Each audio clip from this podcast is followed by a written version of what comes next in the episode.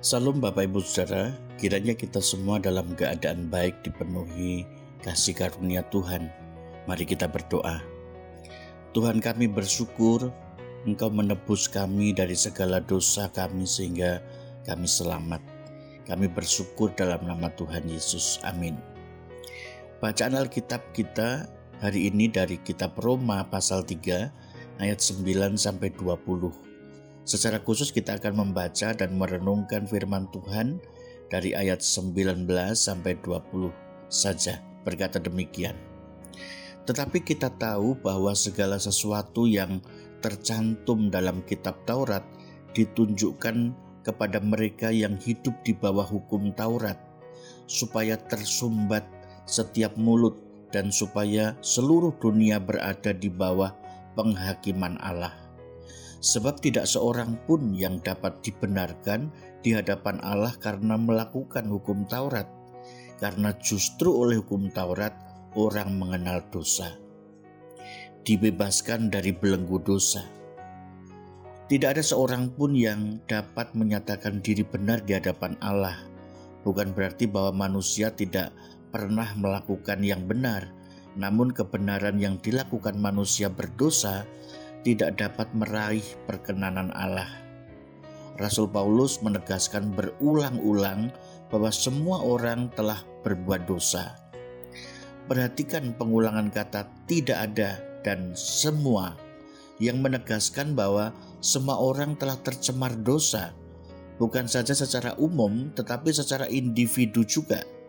Paulus juga menggambarkan bahwa dari ujung rambut sampai ujung kaki, manusia penuh dengan dosa. Mulai dari kerongkongan, lidah, bibir, mulut, sampai kaki.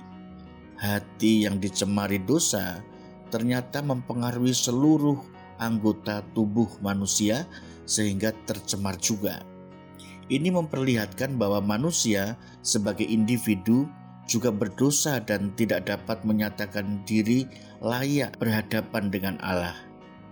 Tidak hanya sampai di situ, gambaran keberdosaan manusia itu dilanjutkan Paulus lalu kita mulai membaca ayat 16 sampai 18 dan klimaks dari semuanya ini adalah ketiadaan rasa takut akan Allah di ayat yang ke-18.